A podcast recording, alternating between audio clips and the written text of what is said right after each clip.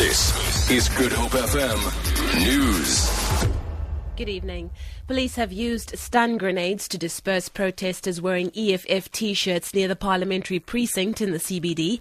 The group tried to force their way into the precinct where President Jacob Zuma will deliver his State of the Nation address this evening. Police also fired stun grenades to disperse supporters of the rights movement Seskona and the ANC in Adderley Street. Police are maintaining a heavy presence in the CBD. Members of the Zuma Must Fall campaign earlier dispersed peacefully following a march calling for President Zuma to be removed. Hundreds of District 6 land claimants are still waiting to move back to the area 50 years after it was declared white under the then Groups Areas Group Area Act. Land Reform Minister Gugile Nkwinti has admitted that the restitution process has been slow. He said earlier today that land is being flattened to build over 100 housing units as part of phase 3 of the development project. Former resident Bahia Abrahams says her name does not appear on the list of recipients. If you look at these houses now standing here, we don't know these people in these houses because the old people isn't coming back. But we that lived and were raised here and born here, we want to come back. Now we must wait. Now. Firefighters have contained a large vegetation fire at Zonnebloem near the CBD. Fire spokesperson Theo Layne says flames no longer pose a threat to property. Layne says the cause of the fire is still unknown.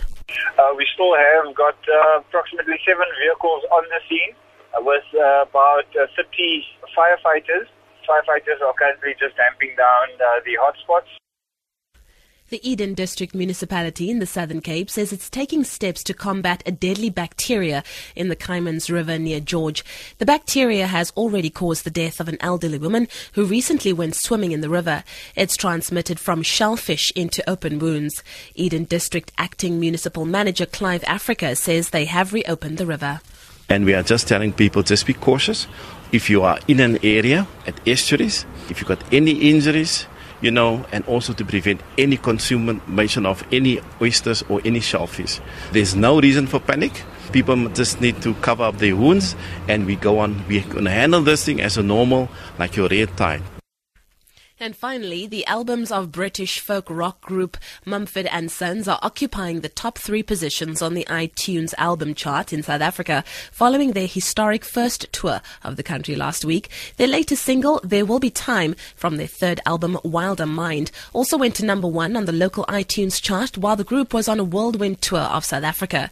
Universal Music says Mumford and Sons' debut concert series of South Africa has become one of the most widely talked about South African tours in living history. All 85,000 tickets for the six shows were sold out in minutes since its release.